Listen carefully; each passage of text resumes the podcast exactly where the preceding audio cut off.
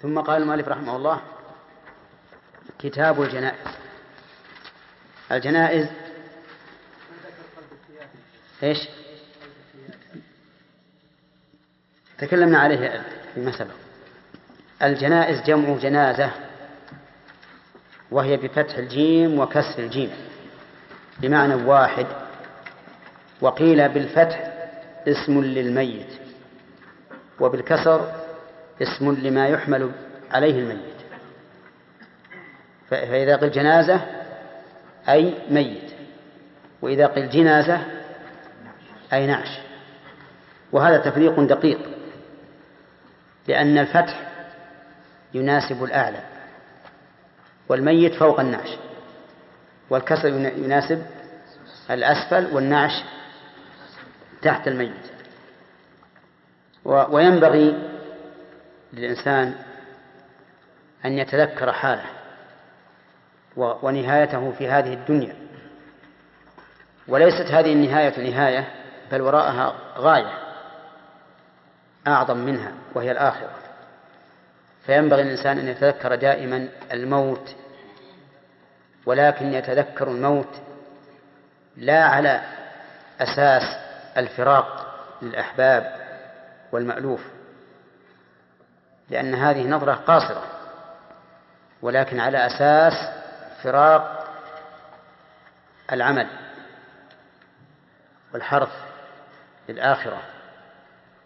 فإنه إذا نظر هذه النظرة استعد وزاد في عمل الآخرة.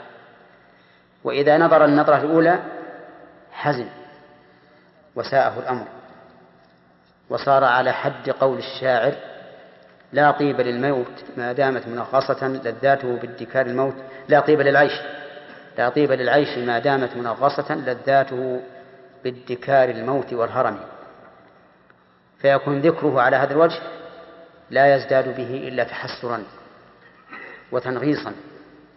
أما إذا ذكره على الوجه الأول وهو أن يتذكر الموت ليستعد له ويعمل الآخرة فهذا لا يزيده حزنا وإنما يزيده إقبالا إلى الله عز وجل. وإذا أقبل الإنسان على ربه فإنه يزداد صدره انشراحا وقلبه اطمئنانا. فينبغي أن يستعد.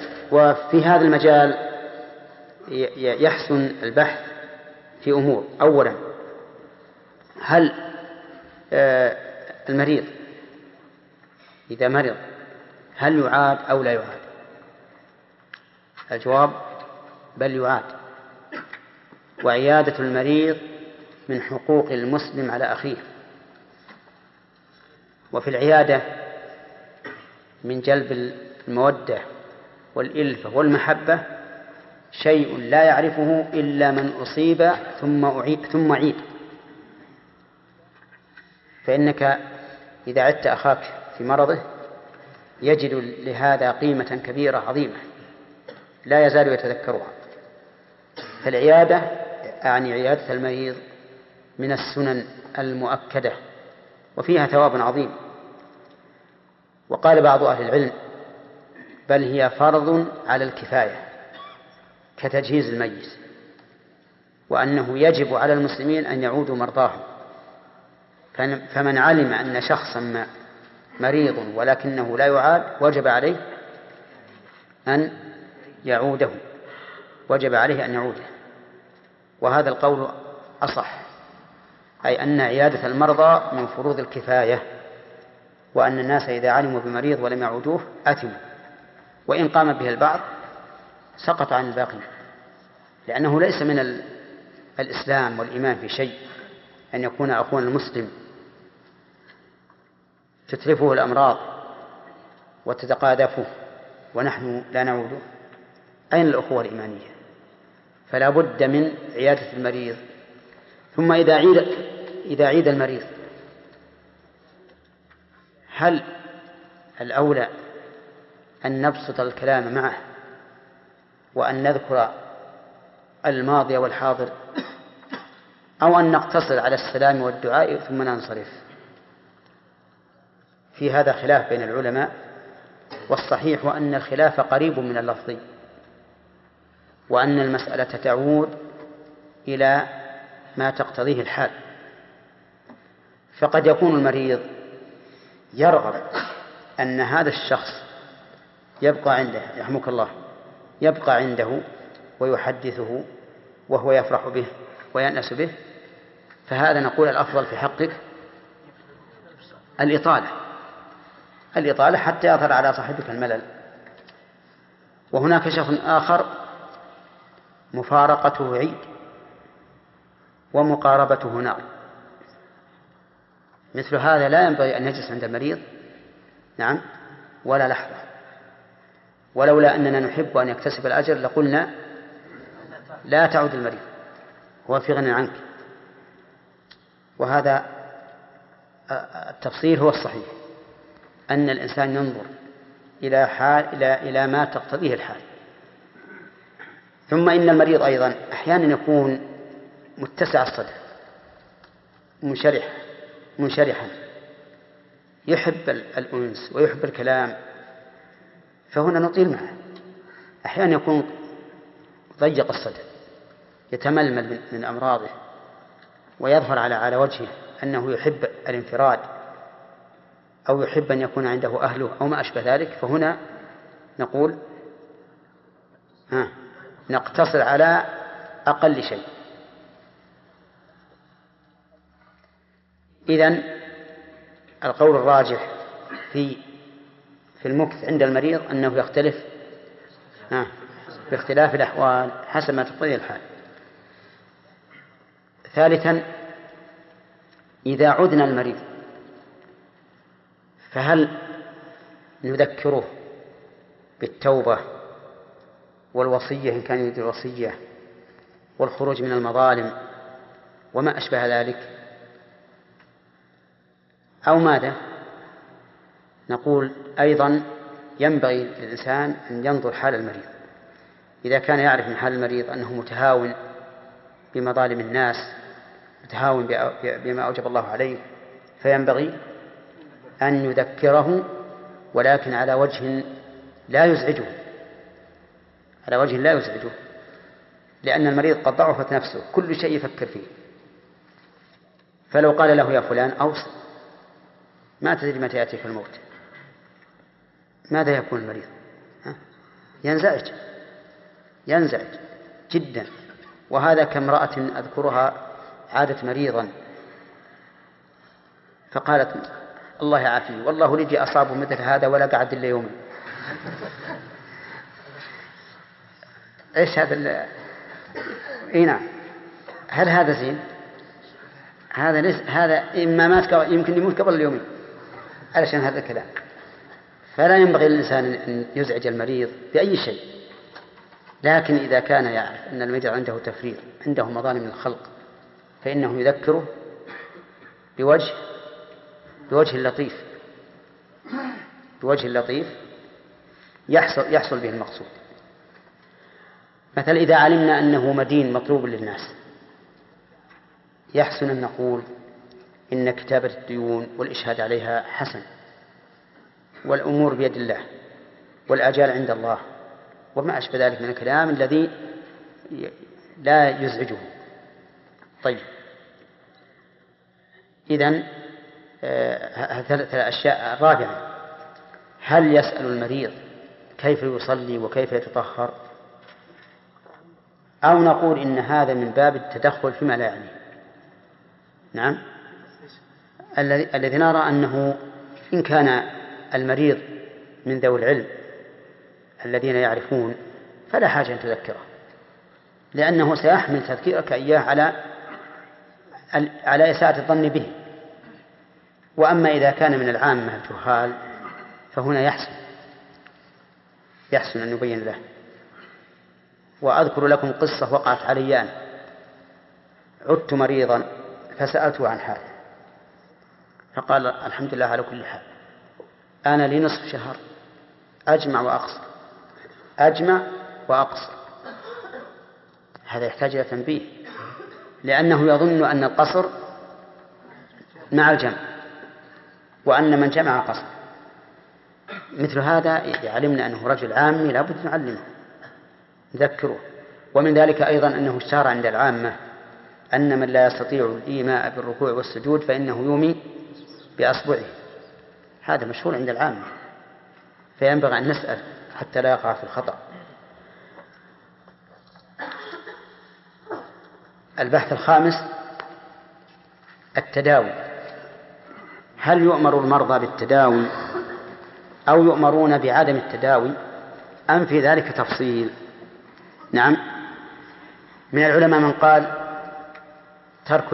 ترك التداوي أفضل ولا ينبغي أن يتداوى الإنسان. واستدلوا لذلك بأن النبي صلى الله عليه وسلم لما مرض ولدوه أمر بأن يلد جميع من في من كان حاضرا إلا العباس بن عبد المطلب. قالوا وهذا دليل على أنه كره ما فعل. واللدود ما يلد به المريض وهو نوع من الدواء. واستدلوا أيضا بأن أبا بكر رضي الله عنه لما مرض وقيل له ألا ندعو لك الطبيب؟ قال إن الطبيب قد رآني. فقال إني أفعل ما أريد. وأبو بكر هو خير الأمة بعد نبيه وهو قدوة وإمام ومن العلماء من قال بل بل يسن التداوي لأمر النبي صلى الله عليه وسلم بذلك ولأنه من الأسباب النافعة ولأن الإنسان ولا سيما المؤمن المغتنم للأوقات كل ساعة تمر عليه تنفعه. ولأن المريض يكون ضيق النفس. لا يقوم بما ينبغي أن يقوم به من الطاعات. وإذا عافاه الله انشرح صدره وانبسطت نفسه وقام بما ينبغي أن يقوم به من العبادات فيكون الدواء إذن مرادا لغيره فيسن. وفصل بعض العلماء فقال إذا كان الدواء مما علم أو غلب على الظن نفعه بحسب التجارب فهو أفضل. وإن كان من باب المخاطرة فتركه أفضل. رحمك الله. لأنه إذا كان من باب المخاطرة فقد يحدث فيه رد فعل. فيكون الإنسان هو الذي يتسبب لنفسه بما يضره. ولا سيما الأدوية الحاضرة العقاقير التي قد تفعل فعلا مباشرا شديدا على الإنسان بغلطة واصف طبيب وصفة طبيب ومن العلماء من قال إنه يجب التداوي إذا ظن نفعه. إذا ظن نفعه. والصحيح أنه يجب إذا كان في تركه هلاك. مثل سرطان موضعي السرطان الموضعي بإذن الله إذا قطع الموضع الذي فيه السرطان فإنه ينجو ينجو منه. لكن إذا ترك انتشر في البدن وكانت النتيجة هي الهلاك. فهذا يكون دواء معلوم النفع لأنه موضعي يقطع ويزول وقد خرب الخضع السفينة بخرقها لإنجاء جميعها. لتنجو. فكذلك البدن إذا قطع بعضه من أجل نجاة باقيه كان ذلك سائغا بل واجبا. وهذا القول أقرب الأقوال أن ما علم نفعه أو غلب على الظن مع احتمال الهلاك بعدمه فهو فهو واجب. وأما ما غلب على الظن نفعه ولكن ليس هناك هلاك محقق بتركه فهو أفضل. وما تساوى فيه الأمران فتركه فتركه أفضل. لئلا يلقي الإنسان بنفسه إلى التهلكة من حيث لا يشعر.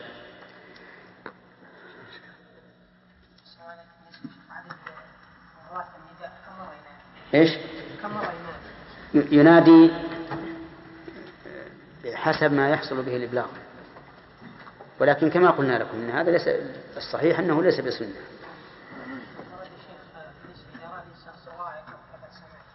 نعم.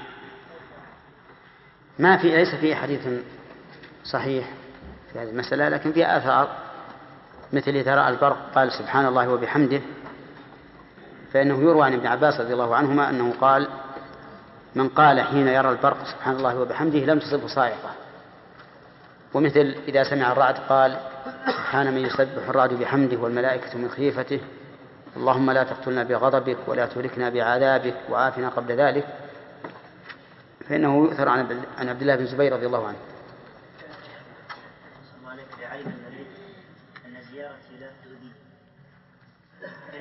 أن إيش؟ أن زيارتي لا تؤذيه. أن زيارة؟ أن لهذا المريض. إذا علم ما هو المريض. أنت تقول إذا علم المريض. نعم العائد. يعني يعني أنا كنت أريد أزور صديق من إيه؟ يعلم هذا جار أو هذا المريض المعاد أنني إذا زرته سيتأذى. سيتأذى المريض يعني. نعم. لا إذا كنت تعلم أنه يتأذى لا تزور.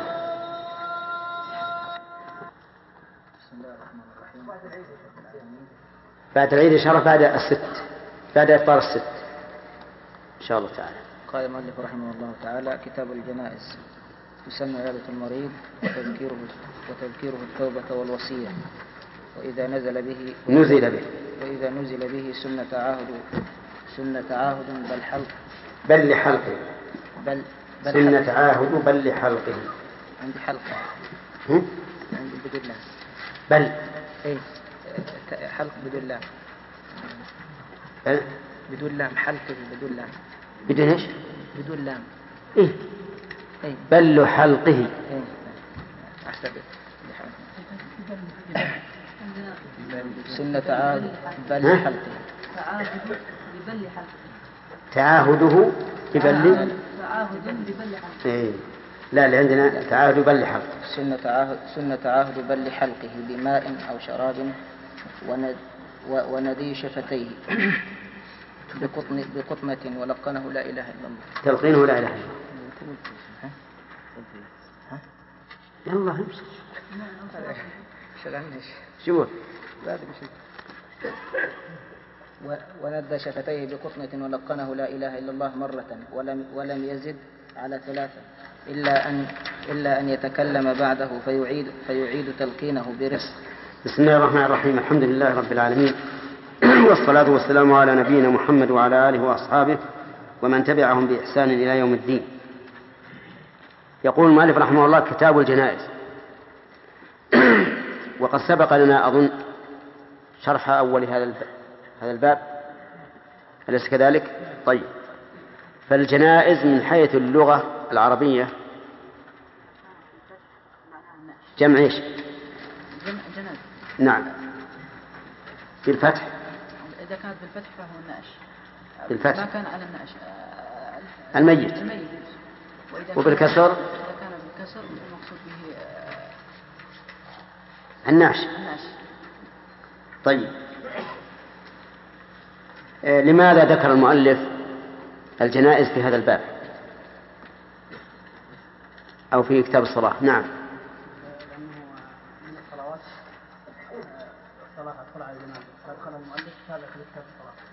لأنه أهم الصلاة أهم ما يفعل بالميت وأنفع ما يكون له لأنه يدعى له. طيب. حكم التداوي يا خالد. هل تركه أفضل أو فعله أفضل أو في ذلك تفصيل؟ إذا فالفعل وإن لم تدع الحاجة إليه ما راح يتداوى الواحد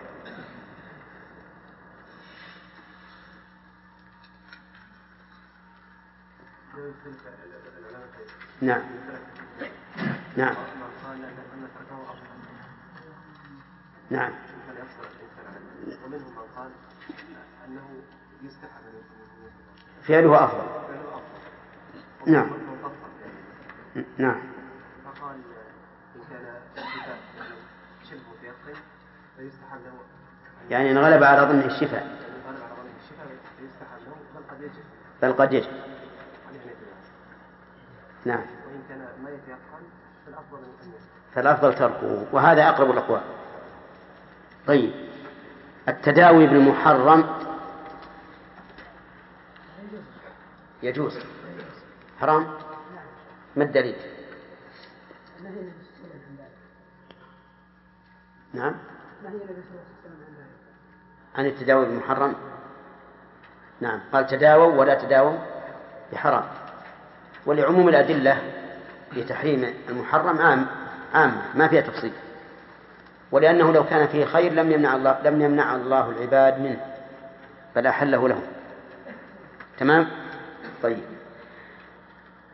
لو قيل لشخص خالد إن الذي يشفيك أن يضرب عندك بالدف.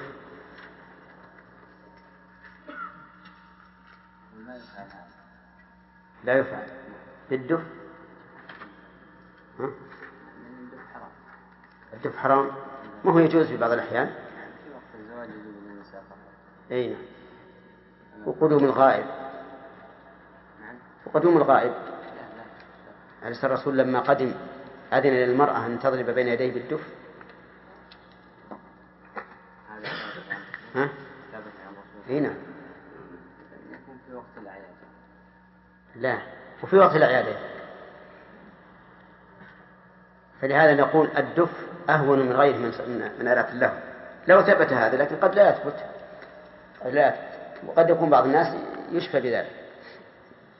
طيب. هل يجوز التداوي ببول الغنم؟ نعم.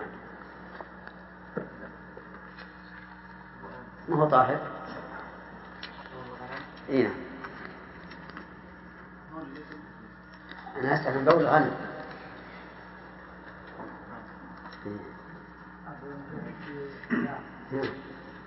عند بعض العلماء مسح لا يجوز كذلك عند بعض العلماء لأنه يجوز به والظاهر كذلك والله ليش؟ كذلك جواز التداوي ببول الغنم إيه.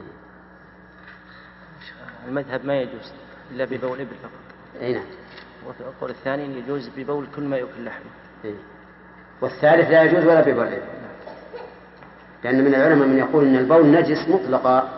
لقوله عليه الصلاة والسلام ما أحدهما فكان لا يستبرئ من البول. ولكن هذا قول ضعيف لأن في بعض ألفاظ الحديث فكان لا يستبرئ من بوله. طيب. بول الإبل ثبت به السنة. في قصة من؟ نعم داود. نعم. أن الذي جاء يعني إلى النبي صلى الله عليه وسلم فاجتووا المدينة فأمر النبي صلى الله عليه وسلم فأمرهم أن يلحقوا بإبل الصدقة فيشربوا من من أبوالها؟ من أبوالها وألبانها. وألبانها. فصح وقتل قتل. هي آخر الحديث ما لنا في في حاجة. طيب هذا يدل على؟ على جواز التداوي بأبوال الإبل وقياس ذلك أيضا لو لو ثبت أن في أبوال الغنم فائدة فإنه لا لا, لا فرق. العبرة بالمنفعة.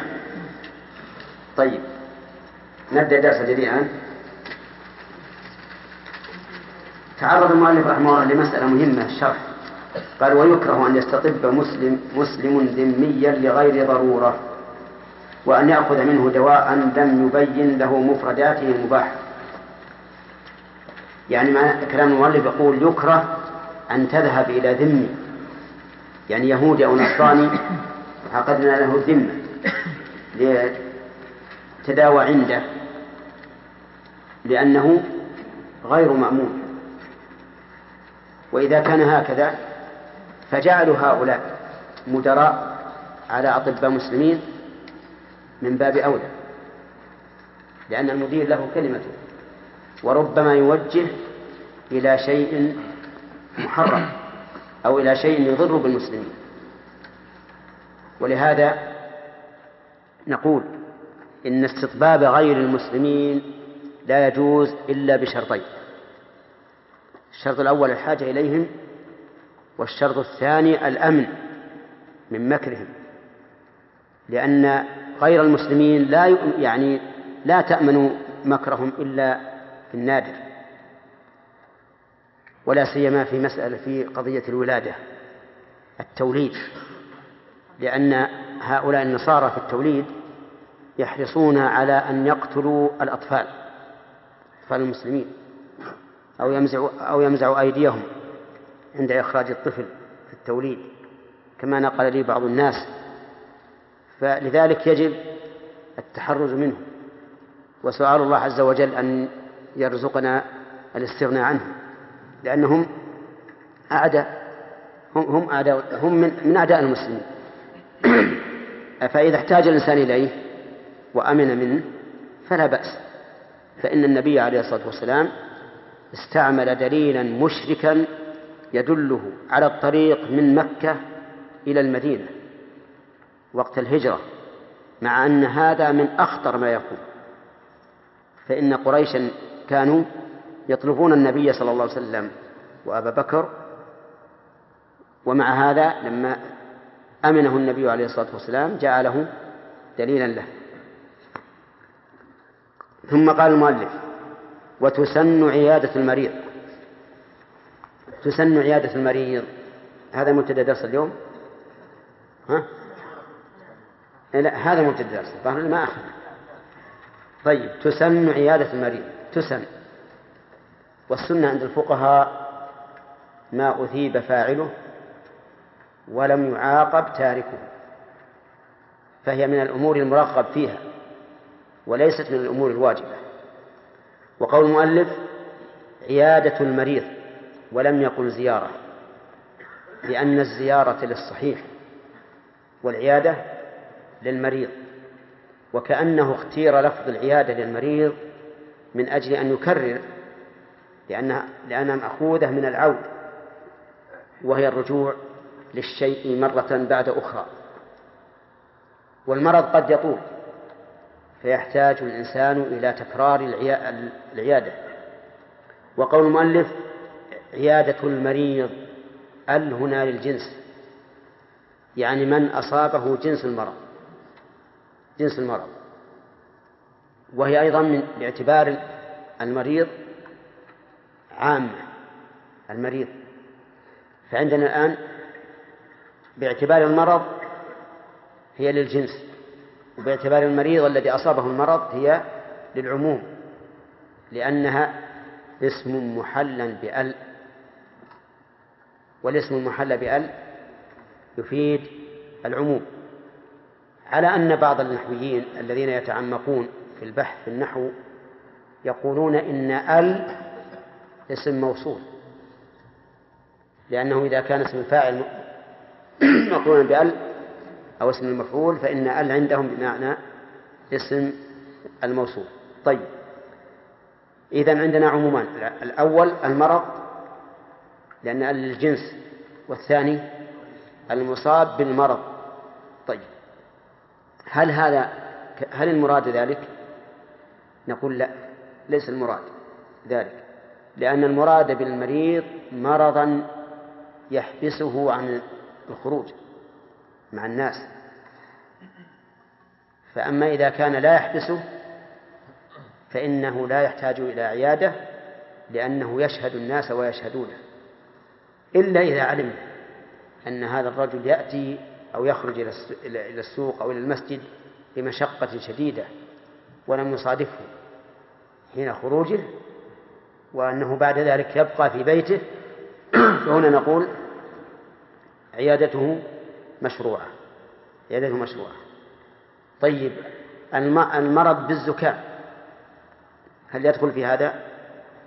الزكام مرض لا شك. فإن حبس الإنسان دخل في هذا. وإن لم يحبس كما هو الغالب الكثير فإنه لا يحتاج إلى عيادة. المريض بوجع الضرس. يعاد. تنسحب عليه القاعدة. إن انحبس في بيت عدناه وإن خرج وصار مع الناس لا نعود. لكن لا مانع أن نسأل عن حاله إذا علمنا أنه مصاب بمرض الضرس. المريض بالعين بوجع العين. ها؟ كذلك. ينسحب عليه الحكم. إذا كان مرضه قد حبسه فإنه يعاد. وإن كان يخرج مع الناس ويمشي مع الناس فإنه لا يعاد لكن يسأل عن حاله. طيب المريض قلنا إنه عام. فهل يشمل الكافر والمسلم والبر والفاجر أو يختص بواحد من هؤلاء؟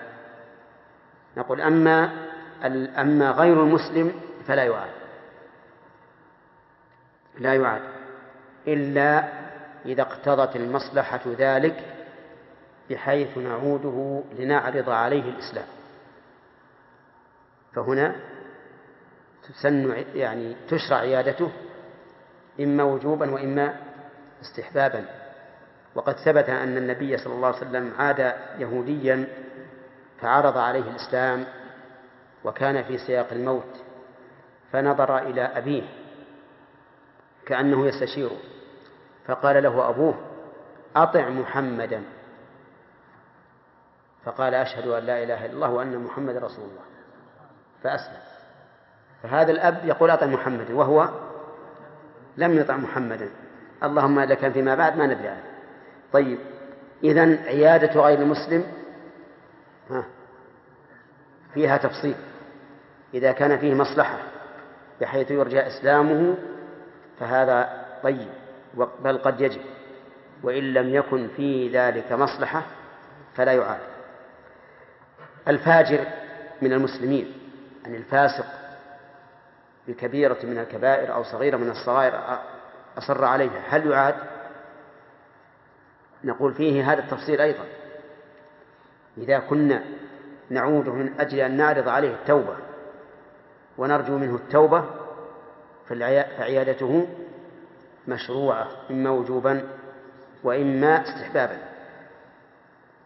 وإلا فإن الأفضل أن لا نعود. وقد يقال بل عيادته مشروعة ما دام لم يخرج من وصف الإيمان أو الإسلام. لقول النبي عليه الصلاة والسلام حق المسلم على المسلم خمس أو ست. في وذكر منها عيادة المريض. طيب. هل يشمل القريب والبعيد؟ يعني القريب لك بصلة قرابة أو مصاهرة أو مصادقة والبعيد أو يختص بمن بينك وبينه صلة؟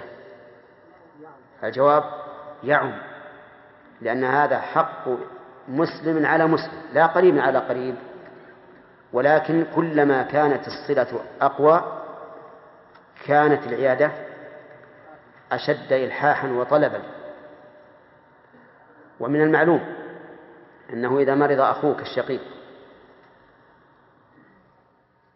فليس كمرض ابن عمك البعيد.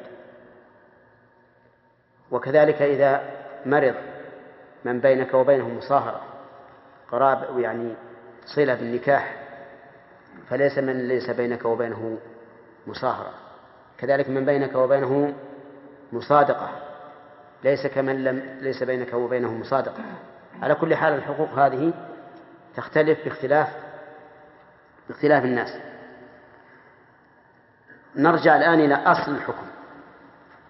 قول المؤلف تسن ظاهره أنها سنة في حق جميع الناس. ولكن هذا ليس على إطلاقه فإن فإن عيادة المريض إذا تعينت برا أو صلة رحم صارت واجبة لا من أجل المرض ولكن من أجل القرابة. فهل يمكن أن نقول لشخص مرض أبوه إن عيادة أبيك سنة؟ لا نقول واجبة. لأنها يتوقع عليها البر.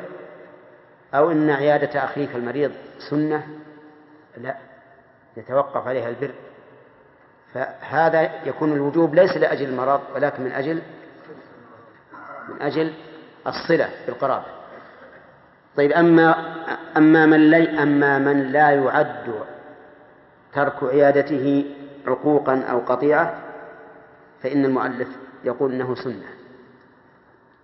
ولكن الصحيح أنه واجب. على الأقل واجب كفائي. يعني يجب على المسلمين أن يعودوا مرضاهم. لأن النبي صلى الله عليه وسلم جعلها من حق المسلم على المسلم. وليس من محاسن الإسلام أن يمرض الواحد منا ولا يعوده أحد. وكأنه مرض في برية. فالصواب الذي تقتضيه النصوص أنه واجب ولكنه واجب كفائي. فلو علمنا أن هذا الرجل لا يعوده أحد فإنه يجب على من علم بحاله وقدر أن يعوده. نعم. عيادة المريض مع كونها من حقوق من أداء الحقوق على المسلم لأخيه ففيها جلب مودة وإلفة لا يتصورها إلا من مرض ثم عاده إخوانه فإنه يجد من المحبة لهؤلاء الذين عادوه عادوه يجد شيئا كثيرا تجده يتذوقها ويتحدث بها كثيرا ففيها مع الأجر فيها أنها تثبت الإلفة بين المسلمين. ثم قال المؤلف طيب قال المؤلف تسن عيادة المريض. لم يبين المؤلف في أي وقت يعود المريض. ولم يبين هل يتحدث عنده ويتأخر في المقام أو لا يتحدث ويعجل في الانصراف. نقول عدم ذكرها أحسن. عدم ذكر ذلك أحسن. ففي الزمن نقول ينظر إلى الزمن المناسب. ينظر إلى الزمن المناسب. قد يكون في الصباح أنسى وقد يكون في المساء أنسى وقد يكون في الضحى أنسى حسب ما تقتضيه حال المريض ومصلحته. ولا نقيدها بأنها بكرة أو عشيا كما قيده بعض العلماء بل نقول هذه ترجع إلى أحوال الناس وهي تختلف بحسب حال المريض. فإذا قدرنا أن المريض قد جعل له وقتا يجلس فيه للناس فليس من المناسب أن نعوده في غير هذا الوقت لأن تخصيصه لزمن يعوده فيه الناس يدل على أنه لا يرغب في غير هذا وإلا لجعل الباب مفتوحا.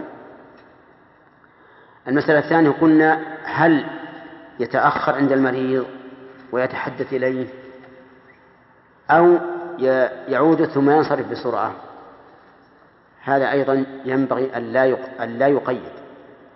وإن كان بعض العلماء يقول الأفضل ألا تتأخر وأن تبادر بالانصراف لأن المريض قد يثقل عليه ذلك وكذلك أهل المريض ربما يثقل عليهم بقاؤك عنده لأنهم يحبون أن يأتوا إلى إلى مريضه. ولكن الصحيح في هذه المسألة أنه يرجع أيضا إلى ما تقتضيه الحال والمصلحة. قد يكون هذا المريض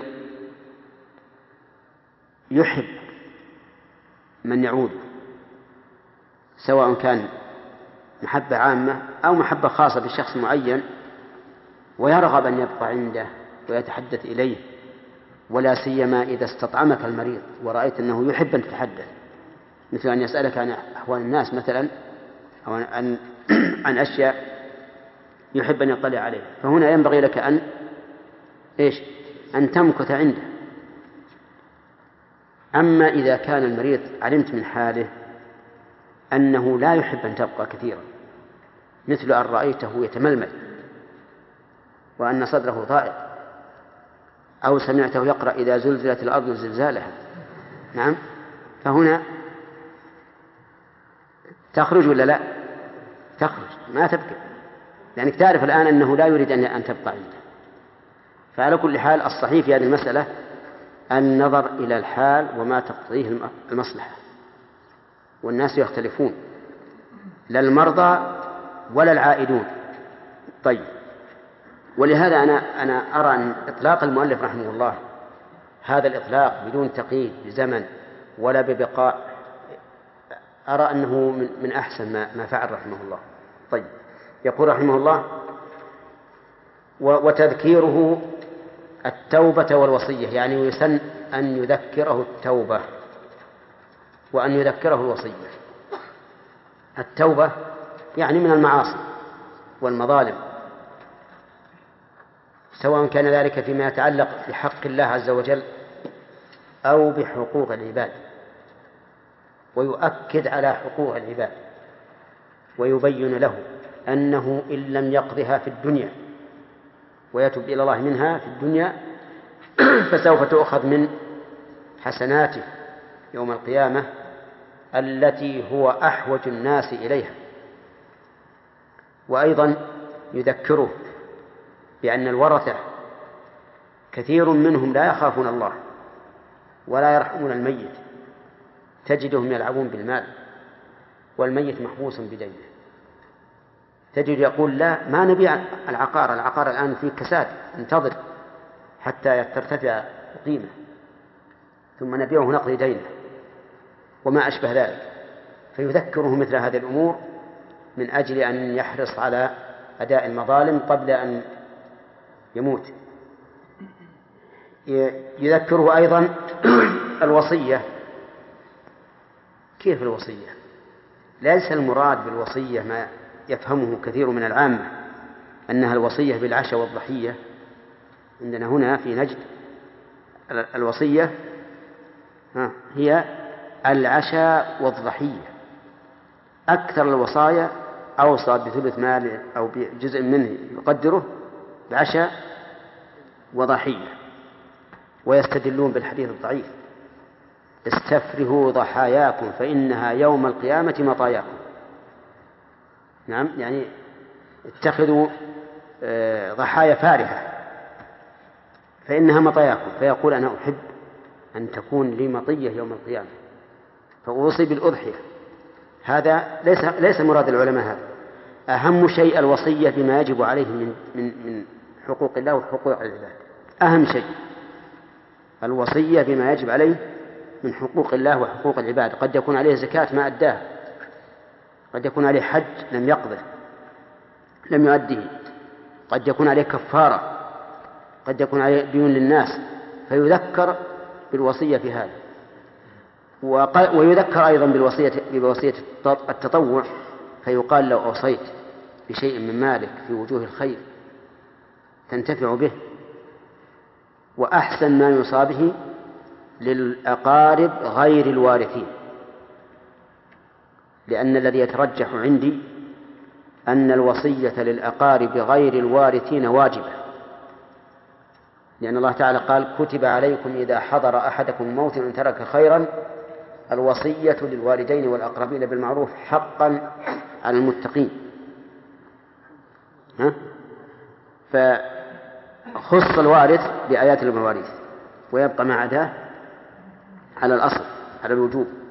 فالصحيح أن الآية محكمة لا منسوخة. وعلى هذا فيوصي بما شاء. يوصي بالخمس مثلا يقول أنا أوصيت بالخمس يعطي الوصي منه ما رأى لأقاربي غير الوارثين والباقي في أعمال الخير. وإذا كان له أقارب غير وارثين فقراء فهم أحق بالخمس كله. طيب هذه هذه الوصية. ولكن كلام المؤلف يدل على أنه يذكر بذلك سواء كان المرض مخوفا أو غير مخوف. وسواء ظننا أن المريض يرتاع بذلك أو لا. لأن بعض المرضى إذا قلت تب إلى الله استغفر الله انظر للمظالم اللي عليك أوصي تدني إليه الموت وربما يموت. لأنه ماذا يقول؟ يقول هذا رأى في الموت. وبعض الناس يكون عنده يقين ولا يهتم بهذا الشيء. يعرف أن الوصية لا لا تقرب الأجل.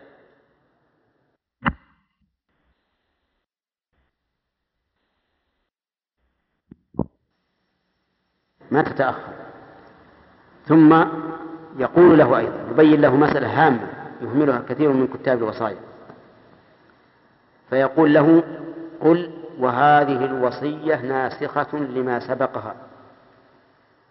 ويؤرخها لأننا وجدنا أن بعض الموصيين يوصي بوصيتين وصية سابقة فيها أشياء يطلب تنفيذها ووصية لاحقة فيها أشياء يطلب تنفيذها خلاف الأشياء الأولى.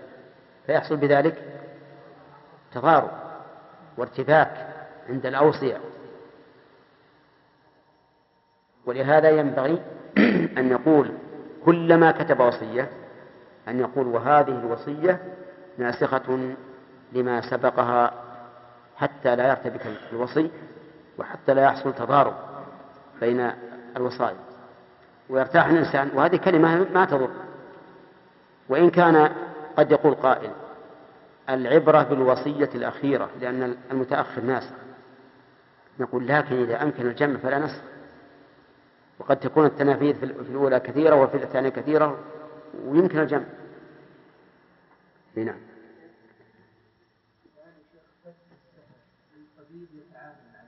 إيش؟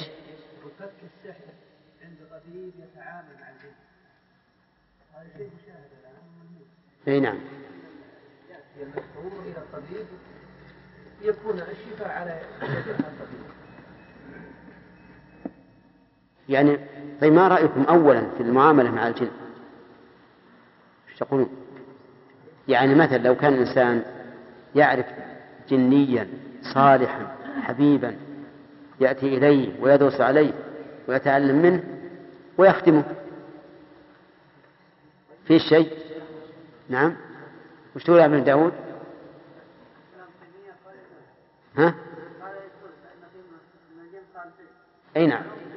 وهو كذلك في القرآن وأنا منا الصالحون ومنا دون ذلك وأنا من المسلمون ومن القاسطون. فإذا كان شيخ الإسلام رحمه الله فصل قال إذا كان يستعين بالجن على وجه ليس بطريق محرم ولا على فعل محرم فلا, فلا بأس به. فلا بأس به. ومنعه بعض العلماء مطلقا. وقال لا يمكن أن يستعين الإنسي بالجني لأن الله يقول في سورة الأنعام ويوم يحشرهم جميعا يا معشر الجن. ها؟ يا معشر الإنس. يا معشر الجن قد استكثرت من الإنس وقال أولياؤهم من الإنس ربنا استمتع بعضنا ببعض وبلغنا أجلنا الذي أجلت لنا قال النار مثواكم خالدين فيها إلا ما شاء الله. إن ربك حكيم عليم. وقال إن المعاونة نوع من الاستمتاع ولكن لا دلالة في الآية لأنك إذا قرأت ما بعدها عرفت أن هذا الاستمتاع مبني على الظلم. ولهذا قال وكذلك نولي بعض الظالمين بعضا بما كانوا يكسبون. فإذا كان هذا الانتفاع ليس مبنيا على ظلم وليس فيه ظلم لأحد فما قاله شيخ الإسلام رحمه الله متوجه. وقد أنا يعني حسب ما اشتهر عند الناس أن من الناس من له أصحاب من الجن يحدثونه يحدثونه بالأشياء التي لا يفهمها يعني لا يعلمها. وهذا ليس من علم الغيب.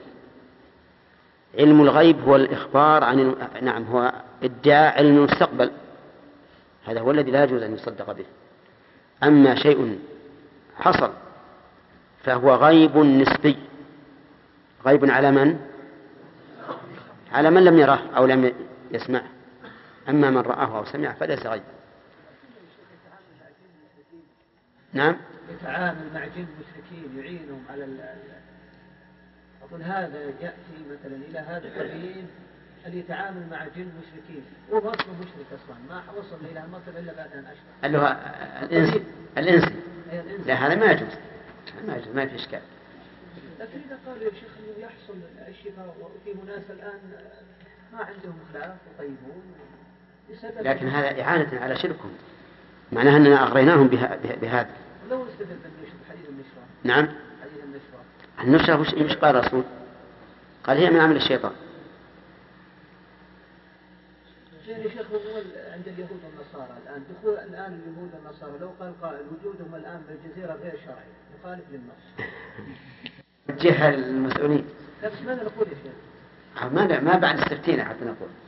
لكن نقول الآن وجودهم الآن غير شرعي أقول ما وجه هذا للمسؤولين يا يحيى. نعم شيخ رياضة المسجون ها؟ مسجون إيه. رياضة المسجون واجبة ولا مريض ولا وش تقولون فيها؟ وقت الزيارة إيه؟ لكن هل نسميها عيادة ولا زيارة؟ وصحيح طبعا يعني هو العيادة ولا زيارة؟ لكن في كل يوم وبعد م- مريض مسجون. أو مريض مسجون. مريض مسجون.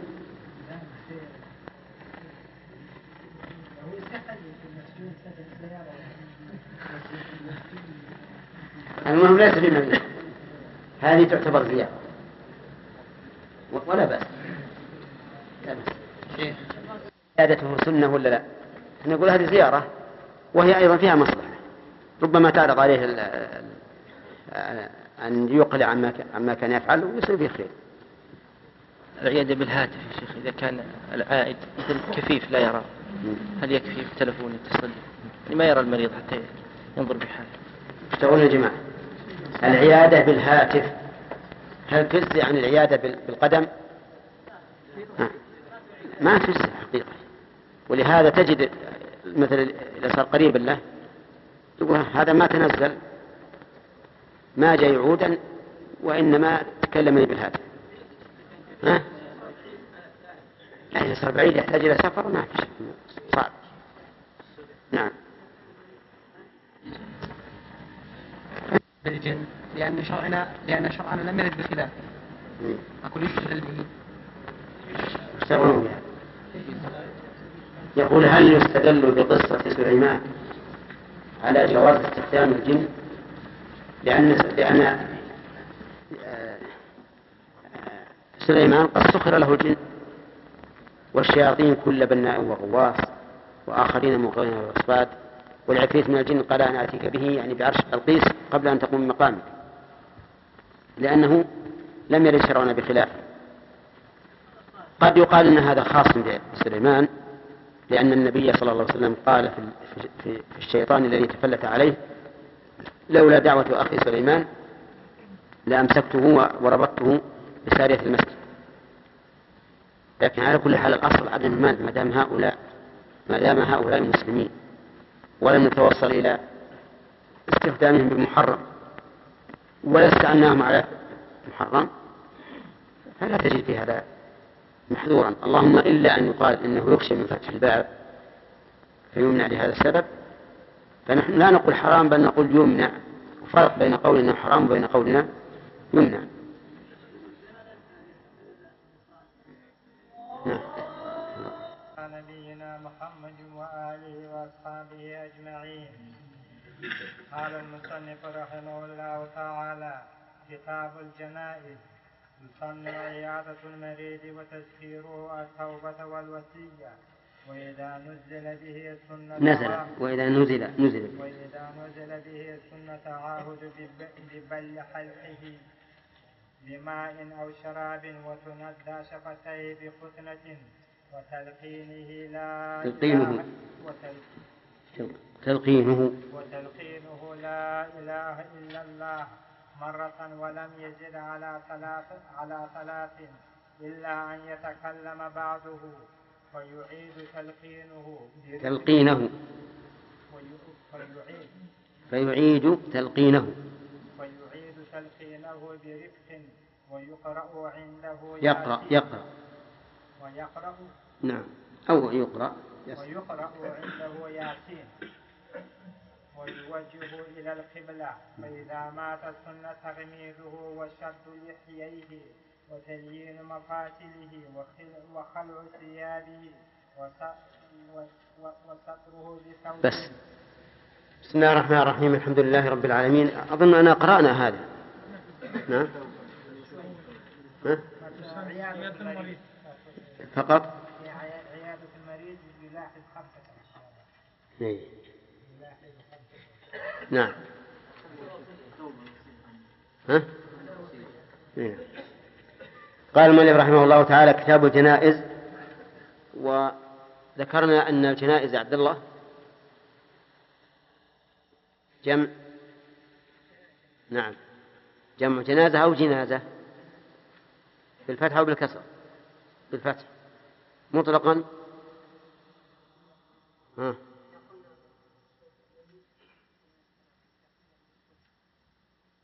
النعش. بالكسر. وهو صالح لهذا وهذا. طيب. إذن الجنائز جمع جنازة بفتح الجيم للميت وبكسرها للنعش الذي يحمل عليه الميت. طيب. ما هي المناسبة في أنه ذكر هذا الباب في كتاب الصلاة أو في آخر كتاب الصلاة؟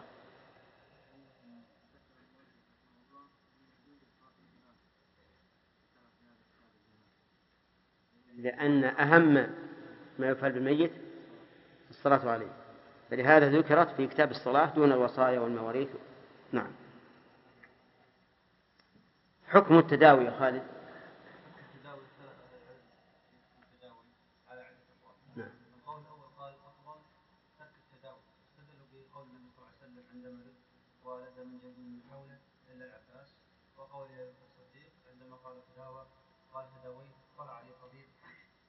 أنا هذا في الطبيب قال نعم. قال آه، لم يكن الطبيب قال لقد طلع علي طبيب قال وماذا قال؟ قال اني فعل لما أريد.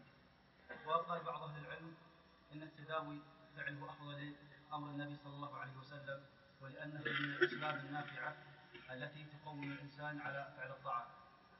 وقال بعض أهل العلم فصل في ذلك. قال إن الواجب غل- غلب على الظن إن ترك التداوي آه، يهلك الإنسان ففعله واجب.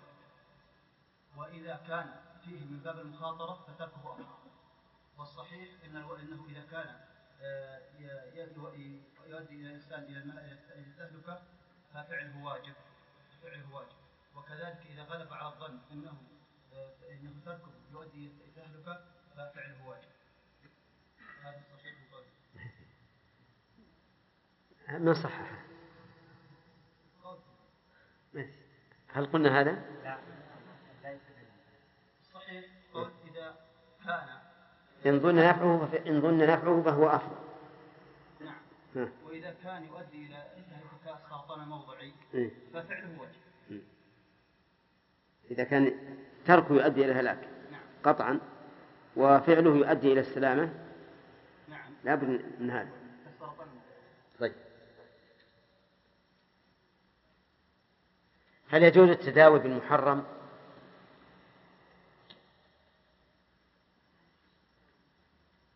لا يجوز.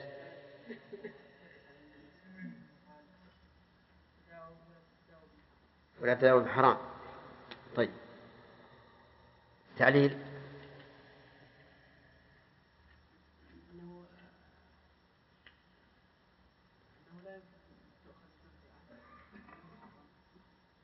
لو كان فيه منفعة لم يحرم. صح. طيب. ما رأيك يا خالد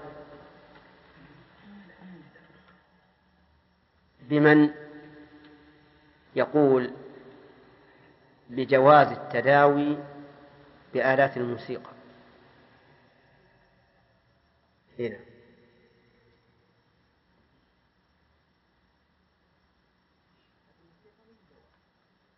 لا. يكون فيها راحة للنفس. يستريح الواحد لا سيما الموسيقى الهادئة. ما؟ المهادة هم الآن يفعلونها.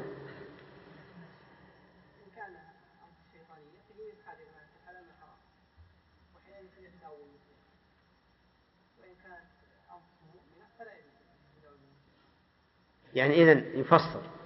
إن كان المريض كافرا فلا بأس. وإن كان مسلما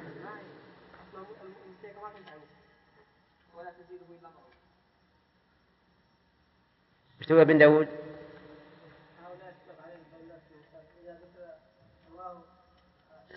ما بعد وصلنا ما- ماذا يصدق عليه ماذا تقول في شخص يقول إن أننا سنداوي هذا المريض بصوت الموسيقى الهادئة؟ هل هي حرام ولا لا؟ حرام. هل يشملها قول العلماء يحرم التداوي بالحرام ها؟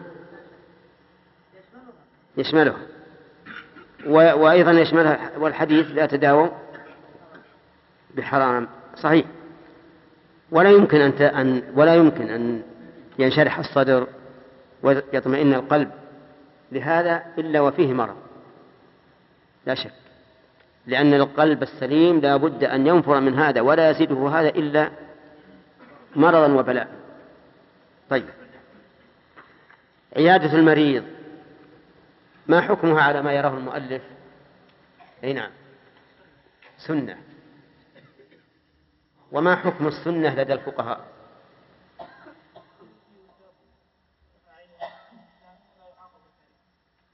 نعم. صح؟ طيب. هل هناك قول آخر؟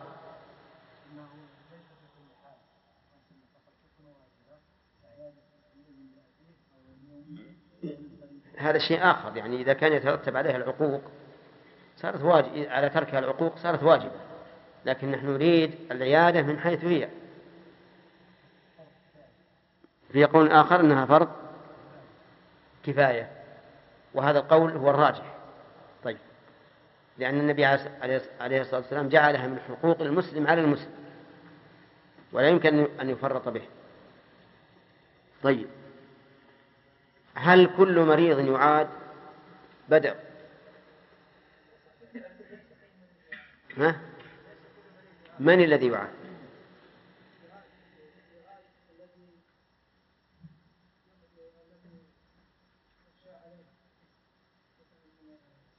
من الموت؟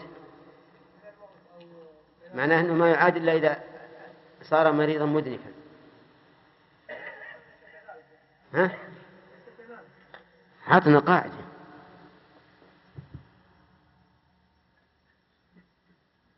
يحيى. طيب. صح.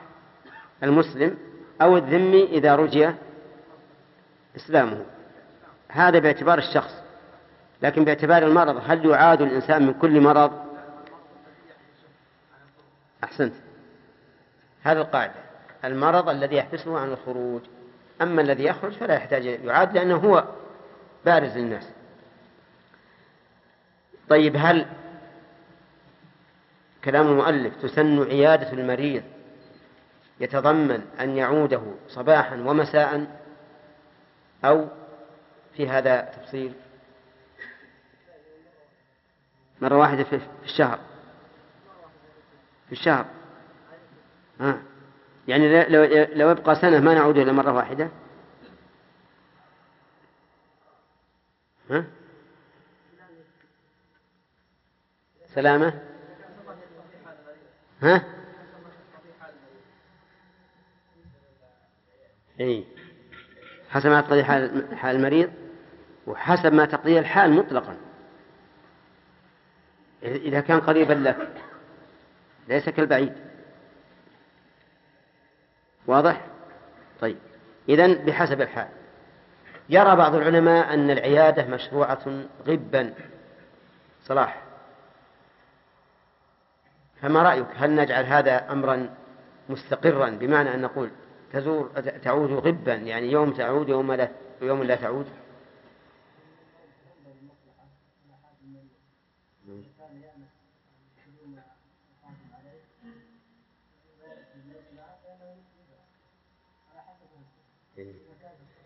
إذا المرجع في هذا إلى ما تقتضيه؟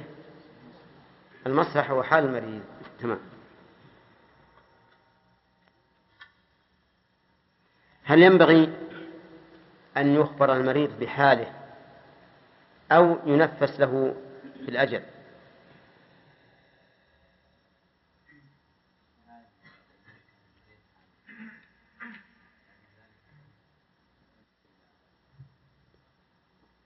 لا ينبغي أن يخ- أن يخبر بحاله لأنه إيش المضرة؟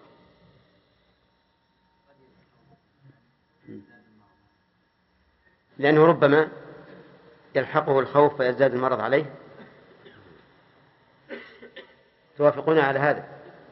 أنه لا يخبر بحاله بل يقال ما شاء الله أنت اليوم طيب والمرض هذا خفيف. نعم.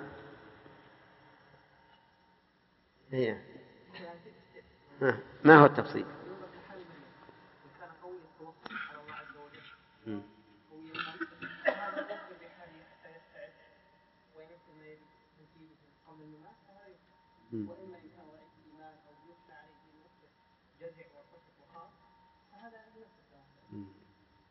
إذن بحسب الحال. صحيح. بحسب الحال.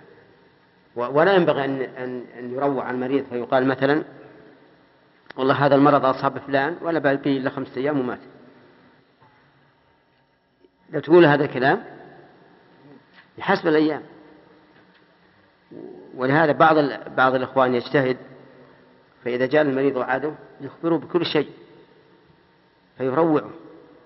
وهذا ينبغي أن كما قال الأخ خالد ينظر للمصلحة.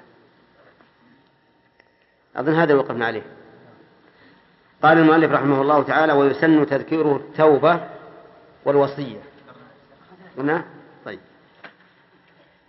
آه، ما هي التوبة؟ هنا ما حضر ما هي؟ تعريفها العام. إيه. الرجوع من معصية الله إلى طاعته. نعم. ها.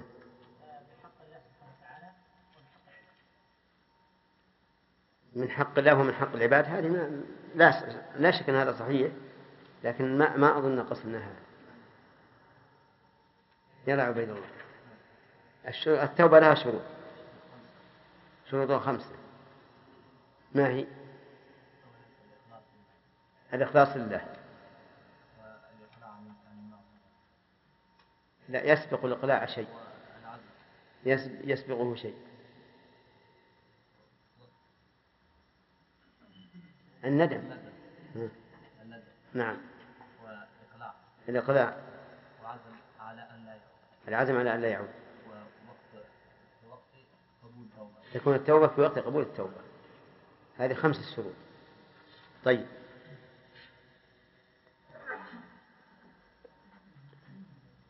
لو قال قائل يا زكي الندم انفعال والانفعال ليس فعلا.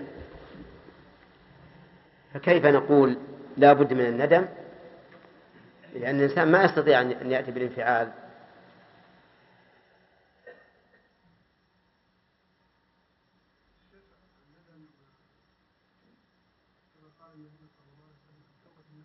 ها. هو انفعال في الواقع الندم انفعال في النفس ما هو فعل جوارح ولا فعل ولا قول لسان. مثل الغضب تماما.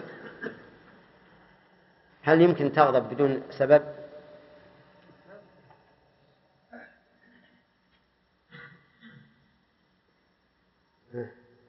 قلنا يعرف الندم بلازمه بأن يتمنى أنه لم لم يفعل هذا الشيء. طيب.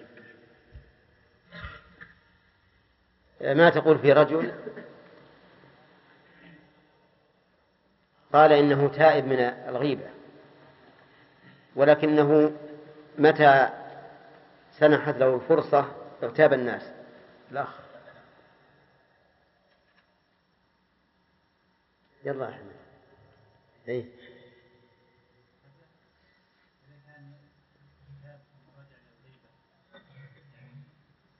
هو تاب يعني لأنه ما وجد أحد يتحدث إليه ها؟ وش اللي يختل من الشروط؟ إيه.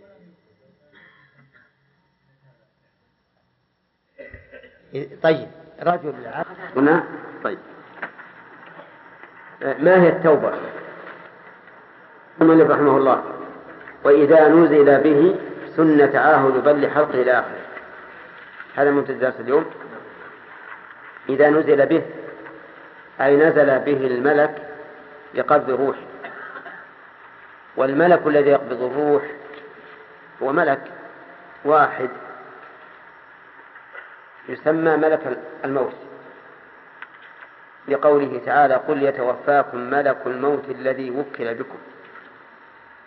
وتسميته عزرائيل لم تثبت عن النبي صلى الله عليه وسلم. إنما هي من, من أخبار بني إسرائيل. ولم يثبت من أسماء الملائكة إلا خمسة أسماء. وهي جبرائيل ميكائيل إسرافيل مالك ورضوان. هذا هذا الذي نعلم ها؟ هذا بس حيزون ما هو من الملائكة اللي يباشرون أعمال العباد. ولا خنزب أيضا من أسماء الشياطين. فهذه فهذه الأسماء الثابتة في من يتولون أعمال العباد. وأما منكر ونكير اللذان يسألان الميت في قبره فقد أنكرهما كثير من أهل العلم. ولكنه ورد فيها آثار. المهم أن ملك الموت لا يسمى بعزرائيل لأنه لم يثبت عن النبي صلى الله عليه وسلم. وهذه من الأمور الغيبية التي يتوقف إثباتها أو نفيها على ما ورد به الشرع. ثم إن ملك الموت له أعوان. له أعوان يعينونه. على إخراج الروح من الجسد حتى يوصلوها إلى الحلقوم. فإذا وصلوها إلى الحلقوم قبضها ملك الموت. وقد أضاف الله تعالى الوفاة إلى نفسه وإلى رسله أي الملائكة وإلى ملك واحد. فقال الله سبحانه وتعالى الله يتوفى الأنفس حين موتها. وأضافها إلى ملك واحد في قوله قل يتوفاكم ملك الموت الذي وكل بكم. وإلى ملائكة في قوله حتى إذا جاء أحدكم الموت توفته رسلنا وهم لا يفرطون. ولا معارضة بين هذه الآيات. فأضافه الله فأضاف الله تعالى ذلك إلى نفسه لأنه واقع بأمره. وأضافه إلى الملائكة توفته رسلنا لأنهم أعوان لملك الموت. يخرجون الروح إلى الحلقوم. وأضافه أضاف الوفاة إلى ملك الموت لأنه هو الذي يتولى قبضها من البدن. فإذا نزل به يعني نزل الملك لقبض روحه يقول سن تعاهد بل لحلقه بماء أو شراب. لأن الشفة يابسة والحلق يابس تحتاج إلى تندية, إلى تندية وقول المؤلف بماء أو شراب. الماء معروف والشراب ما, ما, ما سوى الماء مثل عصير أو شبهه. المهم الشيء الذي يصل إلى حلقه فيبل فيبله. وتلقينه لا إله إلا الله. تلقينه لا إله إلا الله يعني تعليمه إياها كما يلقن التلميذ. وهل يقولها بلفظ الأمر؟ فيقول قل لا إله إلا الله أو يقولها بدون لفظ الأمر فبأن يذكر الله عنده حتى يسمعه.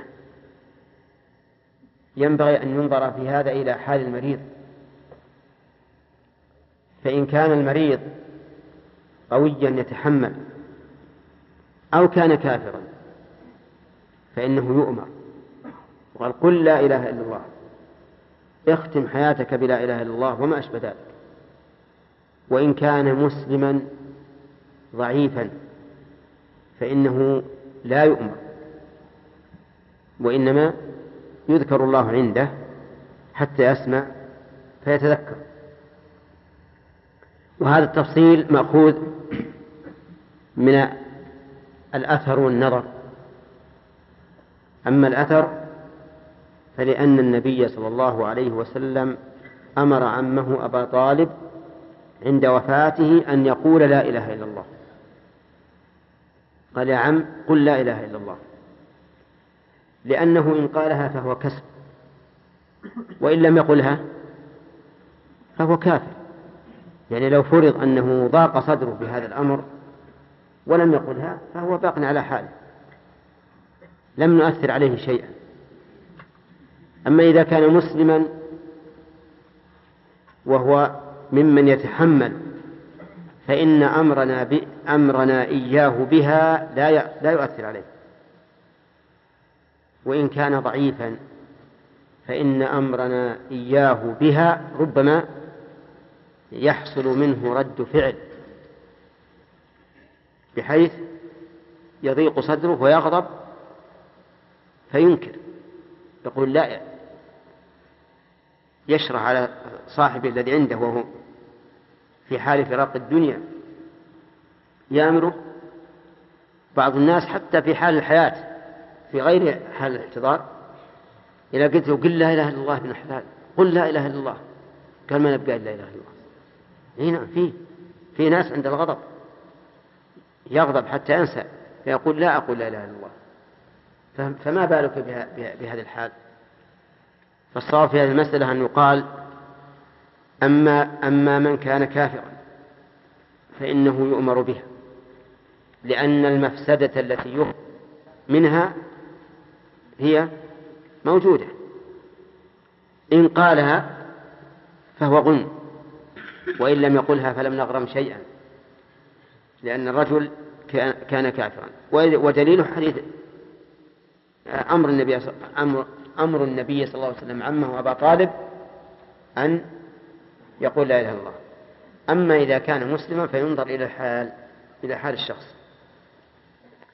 وقوله تلقينه لا إله إلا الله ولم يقل محمد رسول الله. لأن هذا هو الذي ورد به الحديث. لقنوا موتاكم لا إله إلا الله. وقال النبي عليه الصلاة والسلام من كان آخر كلامه من الدنيا لا إله إلا الله دخل الجنة. فهي مفتاح الإسلام. أعني كلمة التوحيد. وما يأتي بعدها فهو من مكملاتها وفروعها. قال ولا يز... نعم. ولم يزد على ثلاث. لم يزد على ثلاث يعني لا يلقنه أكثر من ثلاث لأنه لو زاد على ذلك ضجر يعني يقول لا إله إلا الله لا إله إلا الله لا إله إلا الله ثم يسكت. لو كرر ربما يتضجر المريض لأنه في حال صعبة حال صعبة ما يدركها إلا إلا من كان على هذه الحال. يتضجر. فيقول أنا في حال وهذا يكرر علي لا إله إلا الله فيضجر. إنما يقولها ثلاثا فقط. لأن من عادة النبي صلى الله عليه وسلم غالبا أنه إذا تكلم تكلم ثلاثا وإذا سلم سلم ثلاثا وإذا استأذن استأذن ثلاثا. فالثلاث عدد معتبر في كثير من الأشياء. قال إلا أن يتكلم بعده فيعيد تلقينه برفق. إلا أن يتكلم بعده. من الفاعل؟ المريض المحتضر. إذا تكلم بعد أن قال لا إله إلا الله فإنه يعيد تلقينه. لكن برفق كالأول. وقوله فيعيد هل نقرأها بالنصب أو بالرفع؟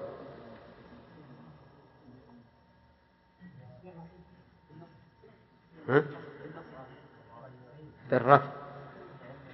بالرفع. على الاستئناف. لأنه لا تصلح العطف والاستئناف بالفاء كثير. ومنه قوله تبارك وتعالى وإن تبدوا ما في أنفسكم أو تخفوه يحاسبكم به الله ها؟ فيغفر فالفاء هنا للاستئناف والمعنى يفسد في فيما لو قلنا فيعيد بالنصب عطفا على يتكلم. يعني يكون المعنى إلا أن يتكلم فأن نعيد تلقينه وهذا ليس ليس بمقصود. المقصود إلا أن يتكلم فإذا تكلم أعاد تلقينه برفق أو يعيد تلقينه برفق قال ويقرأ عنده ياسين. يقرأ القارئ عنده عند المحتضر سورة ياسين. لقول النبي صلى الله عليه وسلم اقرأوا على موتاكم ياسين. وهذا الحديث مختلف في فيه وفيه مقال. ومن كان عنده هذا الحديث حسنا أخذ به. وقوله عليه الصلاة والسلام اقرأوا على موتاكم على موتاكم أي على من كان في سياق الموت. وسمي مي ميتا باعتبار ما يؤول إليه. وتسمية الشيء بما يؤول إليه واردة في اللغة العربية. ومنه قول الرائي ليوسف إني أراني أعصر خمرا. وهو ليس يعصر خمرا إنما يعصر عنبا يكون يكون خمرا. نعم.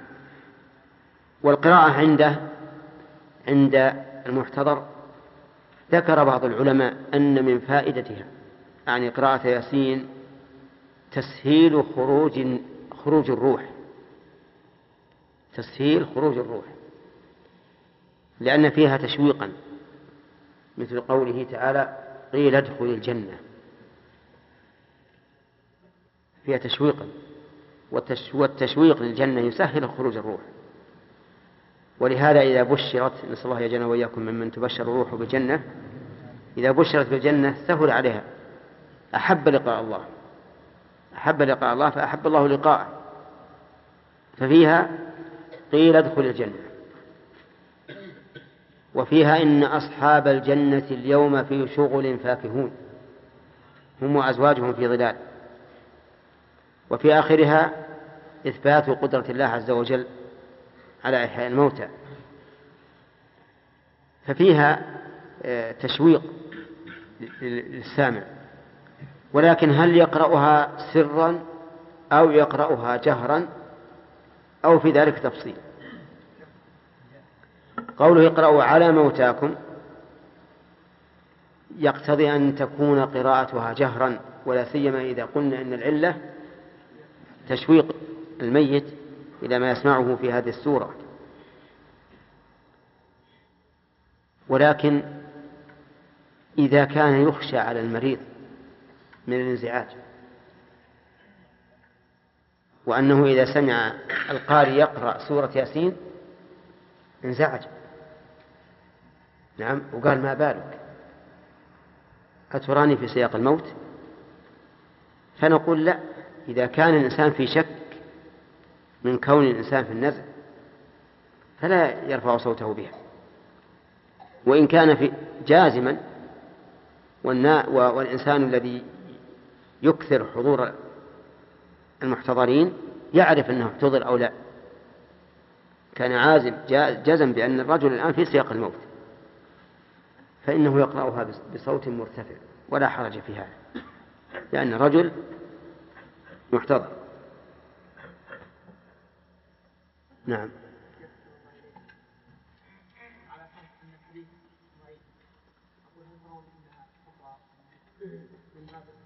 لا إذا إذا ضعف الحديث فلا تقرأ.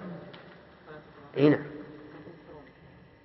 والله أنا في شك من التعليل العلل اللي ذكروها فيها في هذا الحديث في شك منها. نعم.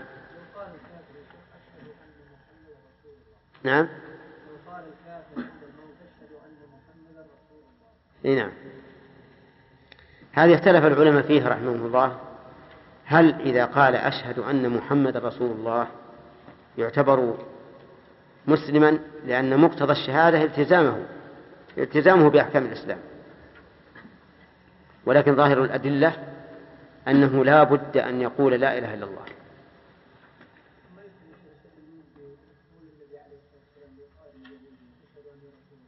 إيش؟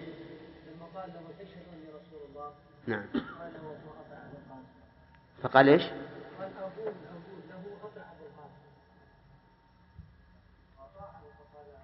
وعلى كل حال من- قال إنها كافية استدل قال بأنها تستلزم شهادة لا إله إلا الله لأن الشهادة للرسول صلى الله عليه وسلم بالرسالة يستلزم هذا يعني أول ما جاء به التوحيد. نعم. ها؟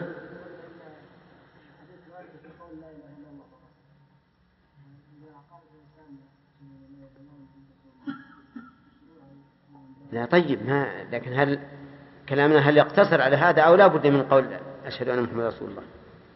ولا لو جمع بينهما نفس المريض هذا طيب. بدر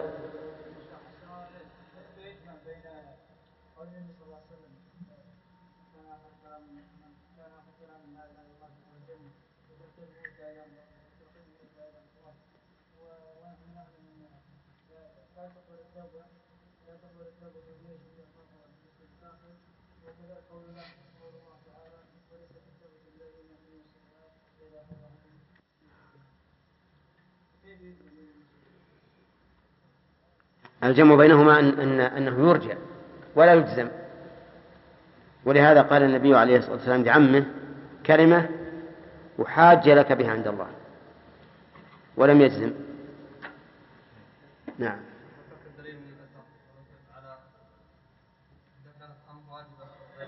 اللي تقييم الشهاده ذكرت ان النبي صلى الله عليه وسلم قد أمر عم ابي طالب نعم وما ذكرت النظر دليل لا ذكرنا.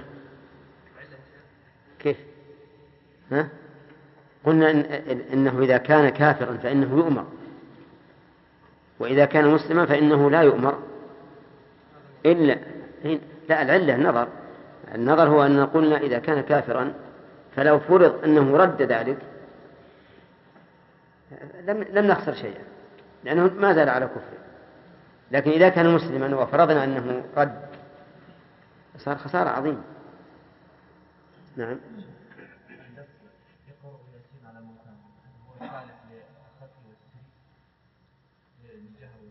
إيه. صالح. ولهذا تقول قرأت على المريض بالمعوذات مثلا.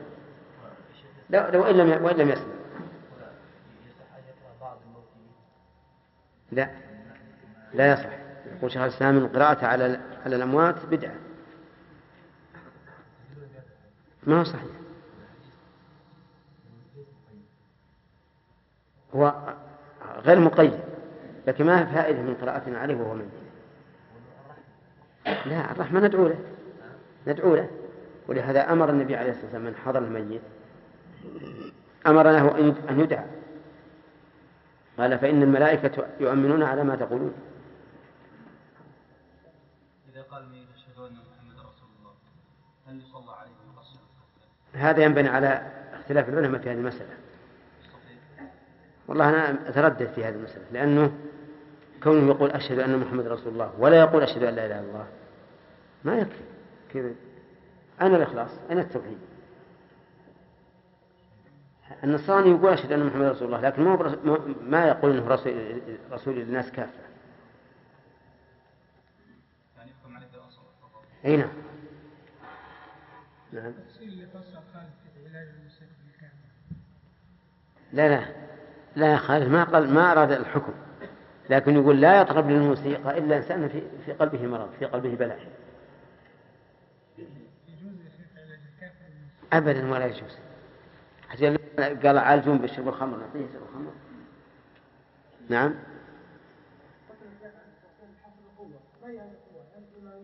إيش؟ إيش؟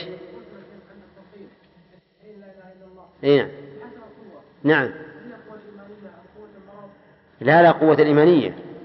إذا علمنا أن الر- أن الرجل هذا قوي الإيمان وأنه يعني عنده يقين. ليس كالإنسان الضعيف. نعم. إيش؟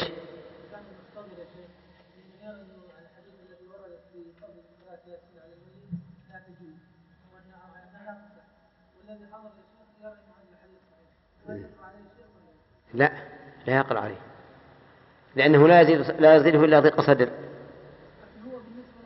أي لكن هي بيقرأها لمصلحة الميت المحتضر. فإذا كان لا يرى أنها مشروعة فإنك إذا إذا قرأتها عليه لا تزيده إلا ضيقة صدر وغضبا.